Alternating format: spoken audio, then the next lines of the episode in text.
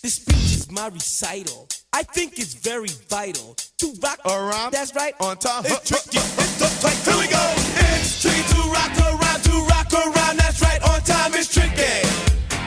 It's tricky. Tricky. Tricky. Tricky. Welcome back into the Husker Half Hour, episode two of the season. We've got the run game out of the way, uh, and that's just not going to be concerned this year because we handled it in the episode. Uh, if you're worried about the run game, just Don't kidding. be. No, you should be worried about everything with this Husker team if we've learned anything over the past 10 years. Yeah, low expectations uh, means we are uh, surprisingly happy. Now that we've drunk the Kool Aid about the run game, though, it's to set. Drunk the Kool Aid? Is that proper? Drank the drunk the Drank the Kool Aid? We're drunk the, on Kool Aid. Yeah, it's, Go ahead. It's 11 a.m. Um, but now it's time to drink some Kool Aid about the passing game. Adrian Martinez, Luke mm-hmm. McCaffrey, Omar Manning. And most importantly, Kade Warner's mustache. that's the biggest thing here. That's the biggest thing we're gonna be talking. We're gonna spend at least 10 minutes on that. Let's do this thing.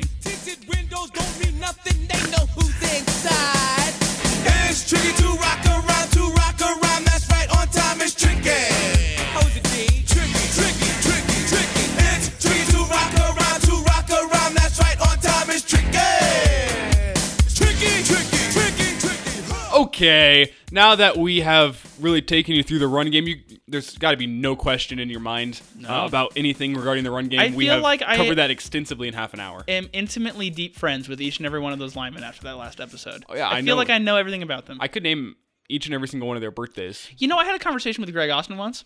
Did you? And by that I mean last week I went through Jet Splash and he was in the car behind me. Oh, But pretty much uh, we're homies now. you kind of like made eye contact once or twice, and Yep, yeah. in the rearview mirror. I was like, "What's up, Greg?" And he was like, "Yo, what's up, Ben?"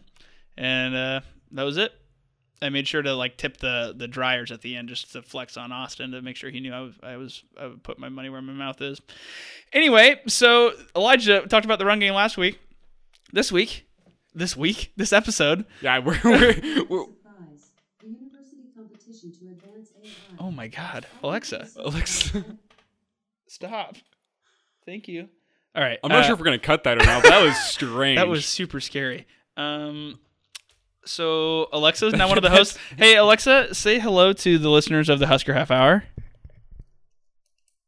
Sorry, I'm not sure. Okay. well. You're just helpless as a podcast host. yes, you're fired, Alexa. I'm unplugging you. Yeah, that's So, completely just derailed my train of thought. What were we even talking about? We were saying that we were transitioning into talking about the pass game this week. Oh, yeah, yeah. We barely touched on the quarterbacks in terms of their contributions to the run game in the the last episode. Um, this episode we'll talk quarterbacks a little because it's but everyone's talking about the quarterback. quarterback battle. quarterback battle for the first time in a well, not even in a while since Adrian Martinez first showed up on campus. Mm-hmm. Um, but a true quarterback battle in terms of both those guys are sticking around this time. So so that's exciting. No one's transferring away after they lose a quarterback battle. that we know. that we know. Um, but McCaffrey's too good of a guy. You've seen him in the press conferences. He seems he seems like he'll he's a good team player. Seems like him and Adrian are friends. I love the McCaffrey family. They're all so kind. Christian, nice guy. Mm-hmm. Uh, Ed, Broncos legend. Yeah. Uh, lovely guy, from what I've heard. Um, and then they also have the quarterback up at Michigan. He plays for Michigan, so he's probably a douchebag. yeah. But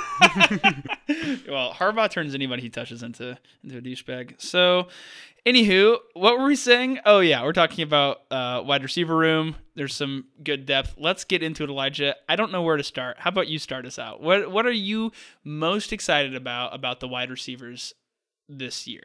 It's depth. Mm-hmm. It's depth. Travis Fisher said uh, in one of the press conferences that last season they had one, two, maybe three guys that they had to worry about in practice whenever they were going up against the ones, and I think we can name those guys Mm-hmm. uh, in JD Spielman, um, maybe Mike Williams, Mm-hmm. and besides that, who, who else was there to worry about from the wide receiver room last year? Wandale, Oh, Wandale. I mean, but Wandale was kind of the hybrid running back wide receiver. So yeah. definitely. We will we will get into that. Um, But, but, those, in terms are the, of those are the only guys I could ever see get any separation last year. Well, and the issue was Kade Warner was actually he was hurt with that. Uh, he tore his hamstring, and he didn't he have did he have turf toe issues before that, or something else that was ailing him before the hammy. Um, but so there's no Kade Warner last year. Um, but yeah, I'm trying to think who else. Maybe they were getting burned by some guys speed wise, but none of them really contributed much with that. Yeah, but then look at the wide receiver room this year. Mm-hmm. The big premier name, Omar Manning. Omar Manning. If you haven't heard Omar Manning's name by now, you're probably not a real Husker fan because I have seen every single Husker journalist drinking the Kool Aid on Omar Manning. Definitely. Well, have you seen pictures of the dude? Whoo. Six foot four, built like that at wide receiver. He looks like an NFL player. Yeah, he really does. He just looks like an NFL wide receiver. yeah, big big Megatron vibes. big Megatron vibes. Yeah. Mm-hmm. Calvin Johnson. Man, I miss that dude. Yeah. But Omar Manning, the next Calvin New Johnson. Calvin Johnson. Let's drink some Kool Aid. Yeah. Um, but yeah, he's shredded. He's ripped. He's got big biceps. Dude constantly look like someone's oiled him up like a WWE superstar. if I look like that, I'd have somebody. I'd just have somebody on payroll be my oil guy. Like, I'm going to class. Oil me up. Yeah. hey, oil me up. Come on, get in here in this in this basic business class. Just like a little baby oil, and Yeah. that, that'd be perfect if you're oiled up. Because then if you like you ever get into a fight just Yeah, randomly, like yeah. because if you look like that, you just tend to get into fights because you know that's just what happens. Because people try to, you know, prove that their yeah, their masculinity is yeah. So, if you always are covered in baby oil, Yeah. they can't get a grip on you. Nope, they don't want to get a grip Well, on you. maybe, maybe Scott Frost personally oils up Omar Manning before games just to make sure that the corners really can't jam him at the line. Yep. Corn, legal? Cornhusker fans on Reddit uh, probably have strange, strange dreams about that. Um, I personally wouldn't oil up Omar Manning. I have better things I'd rather be doing, and plus, like oily hands. Right. Like. Let's move on. Uh, Omar Manning, Omar Manning, uh, shown up this year. Um, actually, he I guess he was here last year. Um, wait, no, Hmm. wait. When did he come to campus? Oh, in the summer, Summer. Oh, so like a couple months ago. uh, coming out of Texas. Yes, Kilgore Community Kilgore College. Community College.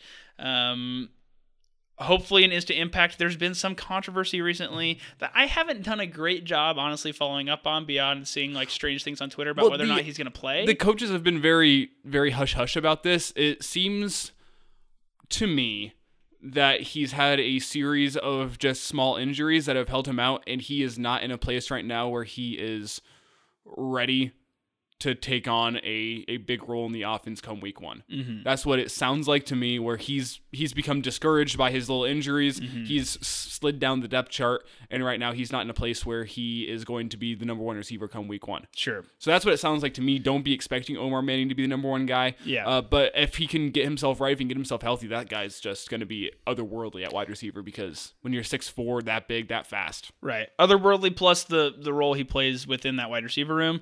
Uh, who else do we have that's bringing that height that's ready to play? N- no, we've got some younger guys that bring Xavier Betts brings that height, but he's not necessarily Omar Manning. right. Bless you. Bless you. I'm good now. He's not necessarily Omar Manning. Um, so more let's let's lower our expectations a bit for how much time he's going to be on the field, um, how much he's going to actually contribute. Um, maybe we'll see some flashes of it against Ohio State. Maybe we'll see a couple situational plays where he goes in. But fitness wise, health wise, we don't want to throw him out on the field. That's all. That's that's the only thing that sparked this rumor mill that he's transferring. Well, he just he wasn't attending practices, uh, not this past week, but the week before, um, where he missed a few. Uh, doesn't seem like there was clear communication between Omar and the coaches on why he missed. Uh, not sure if that's uh, he wasn't feeling healthy and he never didn't communicate to the coaches that he wasn't going to make it, or if it was he was healthy but he was discouraged by his role, so he decided to not show up because who wants to go to practice and be a fifth stringer besides guys like me. Um, oh, I can dream. Yeah, How many Husker fans out there would dream of showing up and being a fifth stringer until they just get absolutely mauled by by everybody in the in the ones and twos? No, you're in the I, I'd, I'd like I'd like if Cam Taylor Britt came and like really just destroyed me, it'd be an honor. wow, Huh. Hey, hey. there's been a lot of weird dreams, a lot of weird dreams coming up in this episode. Uh, Cam Taylor Britt, Omar Manning. Whew. yeah, but We okay, should but- really do an episode where we talk about the most attractive Husker players. No, we should. Speaking of which, let's talk about Kade Warner's mustache, Elijah. We got to talk about it. Um, it is a fine, fine mustache. It's excessive. It is like 70s porn star Oh, vibes for sure. Uh, he said he's he he did it COVID wise. He usually shaves it uh, after fall camp. Um, there's maybe we'll start a little petition. Uh, send it out for him to to keep the stash. I hate the mustache. You know why? it makes me feel bad about my mustache. I can never grow anything as glorious as that. Oh, it's so thick. and we're like the same age too, No, so it's it's- not even like, uh, yeah. oh, he's just older than me. He can grow a better facial. No, No, just yeah. makes me feel like a real bitch. No, yeah, yeah. You well, you are, and uh, um, sometimes you just gotta you gotta rock what your body gives you, Elijah. You just gotta rock it. You gotta own own what you've got over there. Um, it's coming in. It's coming in nicely. Uh, let me tell you, he's he's uh, he's rocking what his body's giving him. Yeah, I really So- hate that phrase. Uh, Let's move on to the other hus- the other wide receivers. But um, Or you wanna talk with, more No, mustache? with Kade Warner, I think I think it can't be understated how how important he is to the wide receiver room this year. Um, and I think the way I see this the most is just wide receiver room culture going into this year. And I think Kade Warner is a huge part of that. Um, he obviously just recently was uh, awarded a Scholarship. scholarship. He was a walk-on player. Um, man, if it wasn't for the injuries last year, I feel as though he probably would have been awarded that scholarship last year. I was impressed his first year here with his reliability. Mm-hmm. Obviously, he didn't make huge, huge um, Splash flashy plays, plays. yeah. Yeah. yeah, But but his reliability, he was always a good check down guy. Um, and now, right, his I think from what I've heard, his leadership has been invaluable. Um, you know, there's the stories that I'm sure everybody's been hearing about with um, during COVID, Kade Warner's sitting around, he's playing video games, he's bored. He's like many of us in the United States. Uh, those those early days in the spring where things were actually locked down around here, there wasn't much to do. He texts the other wide receivers and says, "Yo, who wants to come over and watch some film with me? I'm just playing video games over here. I I need people with me, and I want to talk about football. Um, I miss football. So some of those younger wide receivers come over, they watch film with him, um, and that has continued on now. Uh, where he initiated that as a leader, he stepped away, he stopped inviting people, and people kept texting him and reaching out to watch the film. Um, and now that the NFL is going on, people are still going over to his house. Uh, they're watching Monday Night Football, Thursday Night Football. They're drawing up plays. Um, Austin Allen has said that there's a whiteboard in their in their house that they they chalkboard up the plays that they see and analyze some of those NFL defenses and offenses, which is wild. Um, and tell me that you could experience or experience that you could imagine JD Spielman doing any of this. Ooh, ooh, Yeah. that's a tough question. Yeah. Um, and I don't want to don't want to throw JD under the bus because he was dealing with a myriad of issues last year. Yeah. Uh, but essentially, no. Mm-hmm. JD, uh, from all accounts, wasn't that kind of leader. And not everyone is built to be a leader. Sure. Not everyone is the type of guy who is going to rally the troops and say, "All right, enough is enough. Uh, I'm gonna make us good. I'm gonna I'm gonna will us Mm-hmm. uh, to get better." And not everyone's that kind of guy. Some people are leaders and some people are followers. Definitely. And uh, this the Husker team as a whole last year and the past five years has felt like a team that's been devoid of veteran leadership. Yeah, like vocal leadership. We had you had at some positions. I think this would be the whole team. Um, that I see, we had one position player here that was pretty good and vocal, and one position player here that was pretty good and vocal, and that was about it, right? I, I think I saw that on the defense some, a couple of, uh, you know, like Mo Barry being pretty vocal, um, Darrion Daniels being pretty vocal, but like across the board, not a lot of self leadership. A couple of very vocal leaders trying to get everybody going. And I think this year, um, I'm seeing a lot more self leadership across the board. Um, slash, in this example, right, instead of a silent leader by example, we're getting some some people who are who are actually doing the hard work. They're actually reaching out to people. They're like building that team culture across the board. And I think I think Warner is a great example of that.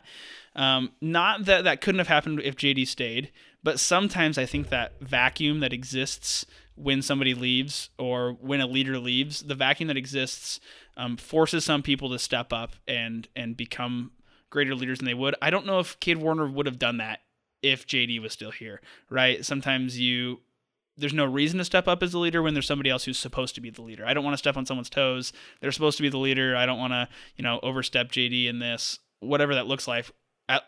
Maybe Kade Warner still would have stepped up. Maybe he still would have started leading people, but the vacuum that exists for sure creates people like Warner and, you know, Wandale who step in as leaders now because that vacuum exists. And I think I think for the wide receiver room as a whole, this is this is creating a stronger core than there would have been this year if JD would have been here. My my opinion. Um, Let me let's just look now at at who is in that room. yeah, definitely. Uh, because the problem last year was you had two, maybe three guys Yep. that could make plays. Uh, sure. You open. started off by saying that and we got distracted. Yeah, but I mean, the what you need in the wide receiver room is about a two deep of guys that can all step in and go make plays. So Mm-hmm. that's six, seven guys. Do you mean that just in terms of being fresh, fresh legs out on the field, subbing in and out, especially within the Frost offense? They like being able to do that. What was the stat when they were at UCF of the amount of people who touched the ball? I mean, they they spread out the ball a lot in in their offensive system, right? Mm-hmm. It's it's creating openings for different people, check down wise. Um, a lot of different people are touching the ball, and that means that you need more than one deep at wide receiver. I think they averaged something like nine or ten guys a game who got touches, Mhm. which is freaking ridiculous. Yeah. that nine or ten. I mean, you look at it. Look at the Saints. Look at like before they lost Michael Thomas. It was Michael Thomas, Alvin Kamara, uh, and Jared Cook getting touches for that Saints offense, which is like four guys. right. And you look at Scott Frost's offense at UCF, and it's about nine or ten guys who are each getting two, three receptions, Pretty wild, yeah. which is much, wild. much more plug and play into the system. But I mean, when you look at that wide receiver room this year, Mm-hmm. the number one guy I'm going to start off with is Omar Manning. He's the big get. We're not sure what his status is for Week One, but that's one guy you're expecting. Once he sees the field, once he's ready to be in that offense, he's going to make an impact. Mm-hmm. You also have Wandale. We saw Wandale last year, uh, and he says that he's going to be playing a lot less uh, running back this year.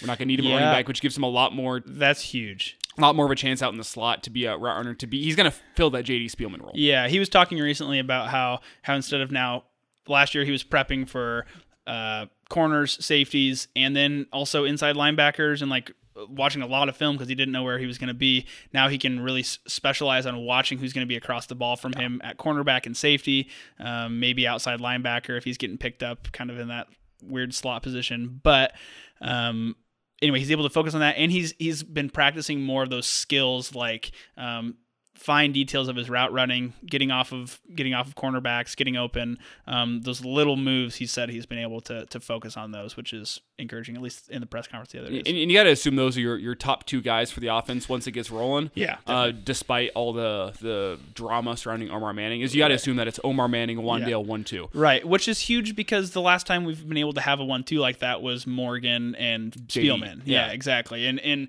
you know, we all know Stanley Morgan, not the the height that we needed in that one too, but the playmaking ability and the ability to go up for stuff still. Um, but the last time we had that, yeah, Yeah, and, the problem whenever we had those two guys, if you say it was a problem, was there was no third option. Mm-hmm. You did have teams that could find a way to slow down both those guys, Right. And that team didn't have a third option. Well, you got a uh, just a wide selection of who could be that third option this year. Definitely. Uh, sticking in the wide receiver room, you mentioned Kade Warner. Mm-hmm. Uh, you also look at Xavier Betts coming in from Omaha. Yeah. Uh, he's a great option. Uh, you have heard a lot about Levi Falck, who's not the sexiest option, um, but he's coming in as a grad transfer. we just are talking about. How attractive people are today. I don't know what you're saying. I'm He's not- He's I'm not, not the using- sexiest option. Okay, it's I- fine, Elijah. It's not all about how attractive they are. Kade Warner's mustache and Omar Manning might be more sexy options, but we'll play him if he's good. Good player. I should Elijah. say sexiest name, maybe. Yeah. Sorry. Sheesh. Be specific with how sexy things are. Yeah, um, but he, he's another guy. But then you also have uh, three guys in the tight end room, uh, all of whom Yeah. have shown themselves the ability to flash talent in the passing game. Uh, Jack Stoll, Austin Allen, uh, and Travis Vokolek. Although we haven't seen him on the Yeah. field, uh, he got playtime at Rutgers, and he was Scout Team Player of the Year last year. Yeah. Which, when you look back at the past ten years of who won Scout Team MVP, it's guys that usually end up making a difference on the offense. Mm-hmm. Yeah. And and we have yet to talk about Lubick and, and his influence on the offense here. We'll maybe talk about that towards the end. But with that many tight ends that are playmakers, what kind of positions do they set up? What kind of formations do they set up to to get those guys on the field? Right. Frost always talks about getting the biggest playmakers out there, with the guys who are going to make plays, um, win football games, to get them on the field. If that means that we have three really talented tight ends, how do we get two tight end sets out more often? Oh, yeah. or you know those tight ends' abilities to be standing off, you know, detached from the line, um, more of that slot position. They want to do that. Um, But by all accounts, Travis Vokolek is the best run blocker in that group of the three. definitely. And that is something that the tight ends have, I shouldn't say lacked, but they- they've been average in the run. They've been average in the pass. we have we didn't even talk about that in the run game episode. How the tight ends can. I guess maybe that makes sense, but That's okay. Yeah, we didn't we didn't talk about the tight end contributions to the run game. Um, last time. When when did we have a tight end that could contribute to the run game? I mean, Foster, Travis, maybe. Yeah, Travis Vokolek, 6'5", 250. Yep. And a- again, as I said, the word from Lubick, the word from the other tight ends, the word from Austin Allen Mm-hmm. is Vokolek is a hell of a run blocker. I like that. If, you, if you have a hell of a run blocker at tight end, that now pretty much means you have a sixth offensive lineman who can also go out and catch passes. Yep. So I, I think that's huge just for a defense now to account for that. That this guy is just as good setting up the run as he is getting out and catching a pass. And I think that is another area that coming into the Big Ten, we were expecting a lot of production from tight ends after what we had seen at UCF, um, and we hadn't, we still haven't really gotten that production that we were expecting. Um, curious now if maybe we have the personnel and and the settings to be able to do that, or or not. I'm curious what tight end production will look like this year from. What camp? What we've heard in camp is that they've been catching a lot of passes um, and getting really good looks. So um, I know that the offense loves scheming up things to get specific people open, and I think it's going to be interesting to see. I think the clue for us for how much this tight end group is going to get involved this year is look at their recruiting efforts. They've gone and pulled in three tight ends for that class of 2021. Yep, yeah, I think that speaks a to what Lubick wants to do with his offense. I think he wants to get the tight end more involved. Um, but I also think it, it speaks to what we're going to see from the tight end this year because those three guys are they're all different. Fidone, while being a beast, uh, for his high school, he spends a lot of time split out away from the line of scrimmage, ma- getting a good matchup, running routes. yep, And then you see a guy like AJ Rollins, who is always hand in the dirt. He is a guy who is going to be run blocking, run blocking, run blocking, and leaking out for a pass, making a play. yeah, And then you have uh, the guy in J- James Carnie uh, from Norris, who is kind of the best of both worlds. You've seen him split out. You've seen him block. So I, I think that's what you're seeing from from Lubick this year. Is you got a guy in Vokolek who's a great run blocker. Right. You got a guy in Austin Allen who's a great pass catcher. right. And then you got a guy in Jack Stoll who's the best of both worlds. hybrid. Yeah, wow, that is fascinating. So I I think it's the, the the point of the tight end position this year is going to be we can have a tight end out there and you don't know. Right. are we going to run the ball? Are we going to pass the ball? yeah, It could be either, and we, we have guys that can do either. definitely. Which is also just this this system of offense is that we want we want to keep personnel out there that can do everything that Mm-hmm. that can you know that duck our position, bring them into the backfield, bring them out. Um, tight end that can catch balls, that can block. Um, we want to be able to leave the playmakers on the field, run really fast, not make substitutions, and move into different formations. Which I suppose it's all we're we're finally starting to recruit this into the system, which is quite exciting. So there are weapons Yeah. for the quarterback. We got about 10 minutes left here. Is that enough time to to get in, into the quarterback position? Uh, yeah, I, I think there's less to talk about than people people make it sound. It's been in the news a lot this past week. You're giving me eyes like you disagree. I don't think there's that much to talk about. Hot take. You go for it, and I will see if I agree with you. I will say that prior to game one uh huh. Against Ohio State, there's not that much to talk about. Yes. Coming off a COVID year where Adrian was hurt last year, it is Adrian's job and it's his job to lose. And he's not going to lose that job in fall camp. Yes. Whenever you've been a two year starter at a school, um, you hear it all the times. Oh, you can't. You got to have a short memory as a coach. Like you can't. You can't think back to last year and, and judging your quarterbacks this year. Mhm. To hell with that. Yeah, you can. Yeah. You can look back to Adrian two years ago and say, "Hey, I remember he was healthy. This is what he could do." Right. I remember him in fall camp last year when he was healthy. Right. He looked pretty good, and then he got banged up pretty early in the year. Yeah. So And- I don't think you're gonna. uh, From what we've seen from Scott Frost, he has shown that he's gonna ride with his guy Mm-hmm. until that guy makes it clear that there's a better option. Oh gosh, yeah. I mean, even look at the way that they treated Vedral last year. Um, he was riding with Adrian when Vedral supposedly in in the spring as well was playing better than than Adrian was, and and going into last year was at least seemingly on par in terms of production offensively, passing, touchdown wise. Um, and he rode with Adrian still, even though Adrian was hurt. Like if that doesn't speak to the fact that Frost likes to ride with the person, then then I don't know what does. I mean, I think Husker fans are keeping their hopes up here for Luke McCaffrey because look at the last couple quarterback battles we've had. Right. We had Gebbia and Martinez uh, back in 2018, which everyone thought uh, it's probably Gebbia's job to lose. He's the guy who's been here a while. We've seen him a lot. Martinez is his true freshman.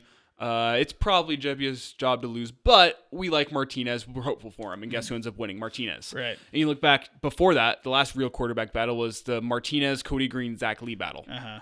and you thought, wow, we've heard a lot of great things about uh, about Taylor Martinez this year, but I mean, Zach Lee's he's been the guy, and Cody Green's the guy who's been in the program too. I mean, uh, yeah, maybe Martinez making plays. We'll see him on the field, but he's not going to start. And then come game one, Right.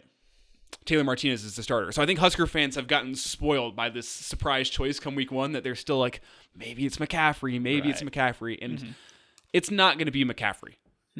Come game one. And we're releasing this episode on Monday, so Yeah. hopefully that doesn't come to Thank you for saying that. hopefully that doesn't come back to bite me by Friday Mm-hmm. or Saturday, whenever we learn that it is uh, Luke McCaffrey. But oh, I would be shocked. yeah, right now I'm about 90% Right. Adrian's going to be the guy come Ohio State. But Mm-hmm. Luke's going to get playtime against Ohio State. Mm-hmm. The coaching staff are idiots. If they saw what they saw last year and they saw at least what we've been hearing out of fall camps that Luke's been making plays and it's it's a race. Mm-hmm. It's close. It's competitive. Uh, I, I think at the moment that's talk to just get Adrian motivated. Like say, Definitely. hey, Thank you. there's there's a guy behind you. This isn't uh Adrian, you could lose your job for week one. This is a hey Adrian, if you take fall camp not as seriously as you did two years ago, um, we, we heard last year he may have been a little lax, as we heard from Verduzco. Right. Uh, so if you were if you're lax this year, we got a guy right behind you who we are very very confident in that can come in and lead this offense. Mm-hmm. So I don't think it's a Adrian be scared. It's a Adrian. We just want to let you know that you're not irreplaceable. Right.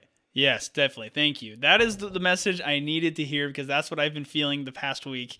That I think much of it is tactical to to keep Adrian honest, to give him a reason to keep competing. I think that those two guys challenge each other. Adrian last year went in complacent. He said that. Uh, he went in knowing the job was his, and we saw what happened with that. Um, right, got in his own head. Uh, there was really no one there that I, he knew he had the job locked up. Um, and this year, I think it's important for him to realize that he needs to compete with himself and with somebody else. So Yeah. I think that's huge. I think the fact that they haven't really said anything about it speaks into that. I think they want to keep that around for Adrian a little longer. Who knows? Maybe this week it it shakes out into more of a one and a two. But I also I don't know Nebraska fans' fascination personally. Everyone's obsessing about getting both of them on the field at the same time. I don't know. I don't really buy into that hype at all. I think you just keep your quarterback out there and you put the other playmakers out. You put it. You put in. You put in another running back. You put in. I, I I don't. I don't see the fascination of putting McCaffrey and Martinez on the field at the same time. I'm with you. Okay. I, there's a difference between putting them out there at the same time and putting him in at all. Yeah. I think if Luke McCaffrey is going to be on the field, it's going to be as a quarterback. Mm-hmm.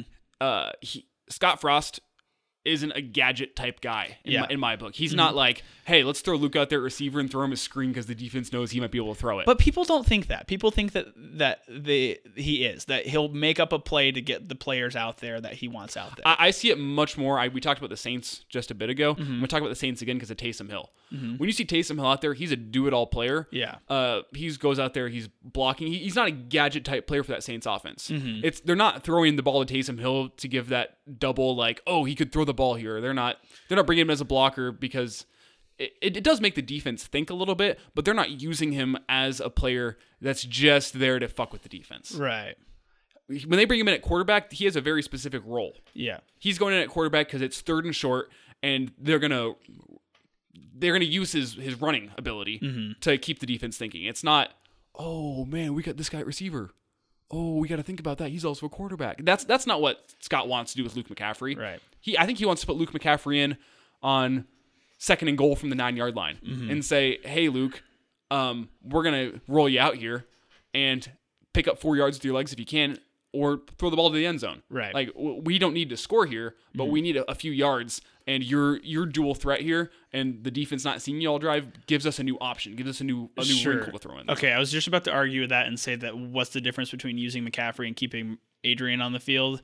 But I could see giving a new look that makes them maybe think we don't know what's going to happen. Yeah. potentially that could change. I, I don't think we're gonna see something where we got Adrian Martinez at quarterback, Luke McCaffrey at running back, or Adrian at quarterback and Luke at wide receiver. I think if Luke McCaffrey's on the field, it means Adrian standing right next to Scott Frost. Right. And Scott Frost telling him, hey, if he picks up the five yards here, we're going this here right now. Mm-hmm. It, it's it's not gonna be uh we're, we're gonna have both those guys in the offense at the same time Yeah. to really just mess with the defense. No. That's not that's not Scott's style. Yeah, I I'd agree with that. Thank you. I think I don't see that. I don't see that in the media. Maybe that's because people are writing to and speaking about what people want to hear, and people. I think there's just a lot of Nebraska fans that want both of them on the field at the same time for whatever reason.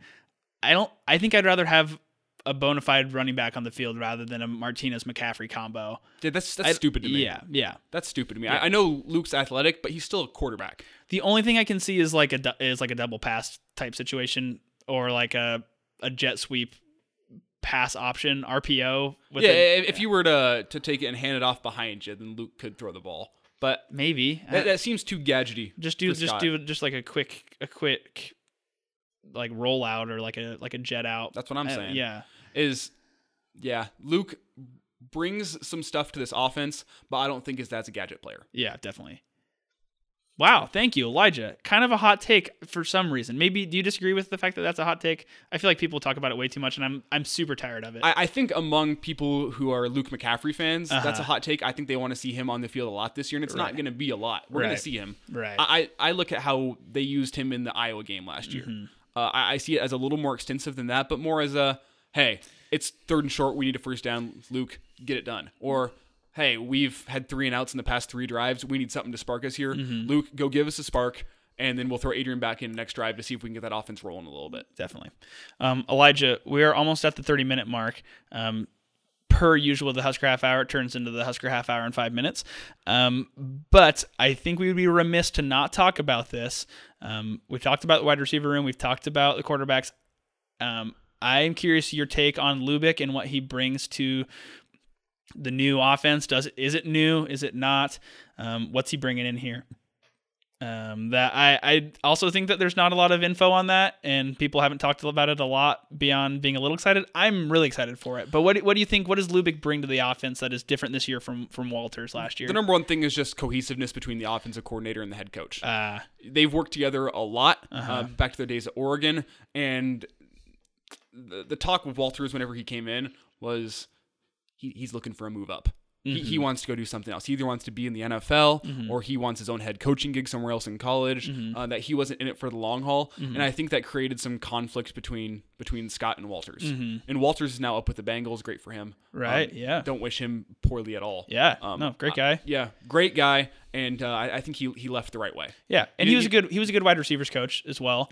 Uh, I, I think that's the biggest area where I think Lubick's coming in. He's going to be a success. Is, is Mm, really? he was uh, he was burnt out of coaching. He spent a year away from it, living in Colorado. That's right. Uh, what was he? I think he was like doing something something with insurance. I think I want to say. I have no clue. But he was. I know he said he drank a lot of pop and watched a lot of college football. So Um, but whenever he was working for Ed Orgeron Mm-hmm. uh, down at Ole Miss, he won assistant coach of the year from the NCAA, Mm-hmm. and that was as a wide receivers coach. mm-hmm. And then he was uh, offense coordinator at Washington, where they were doing great things with that offense under uh, Petersen. yeah, definitely.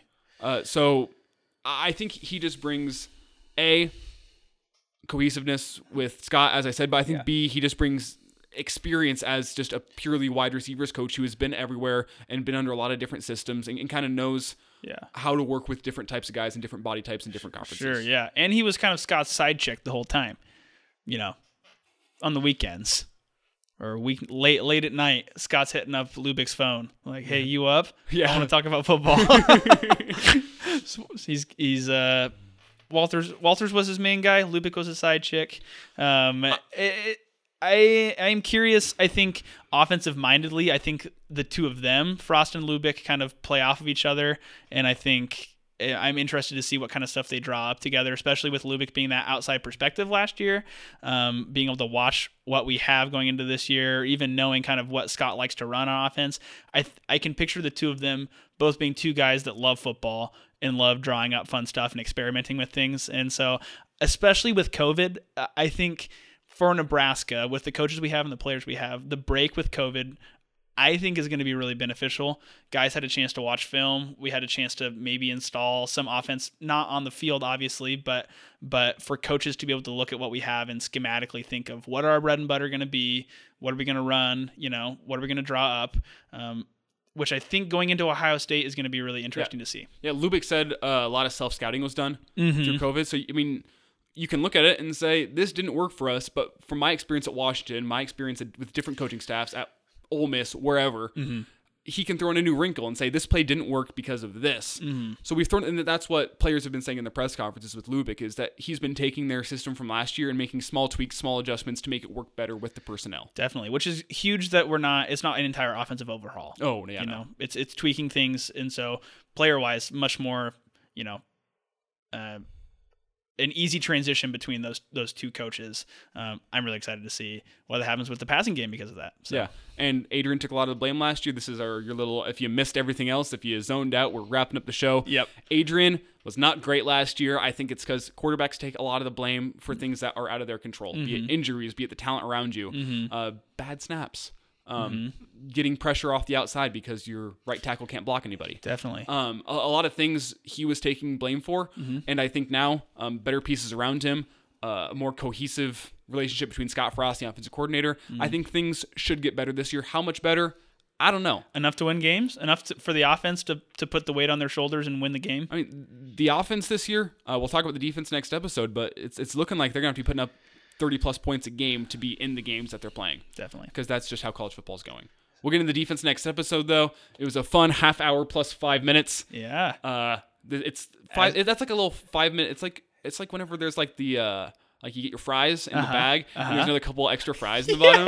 Ah, It's the like- extra five minutes at the end of our episodes are the fries in the bottom. Yeah, like you think you're done with the fries, and like Uh-huh. you're like, wow, those were good. Yeah, I wish I had some more. And you look in the bag and you go, wow, Yeah. another five fries. Yes. Do you ever spill some fries just because you like that feeling? No. Okay. Well, that Because that one ruins the surprise. then I go, ah, this this uh, this carton looks empty, but it's okay because there's some in the bottom. Like it ruins. The, no, Yeah. So this was the fun little f- five minutes of, of fries. After you, you think you're full, you realize you're not. You want a little more, Mm-hmm. and uh, that's what these five minutes were. Thanks for hanging with us. We're so excited for this weekend. Next episode, episode three of the year, is defense. Yeah. Not going to miss it. Uh, I think it should be up right now. We're going to be posting all these episodes at the same Yeah. time. So go binge it if you want. look for it. Yeah. Husker Half Hour, Ben Herbal, Elijah Herbal signing off until next time. Adios.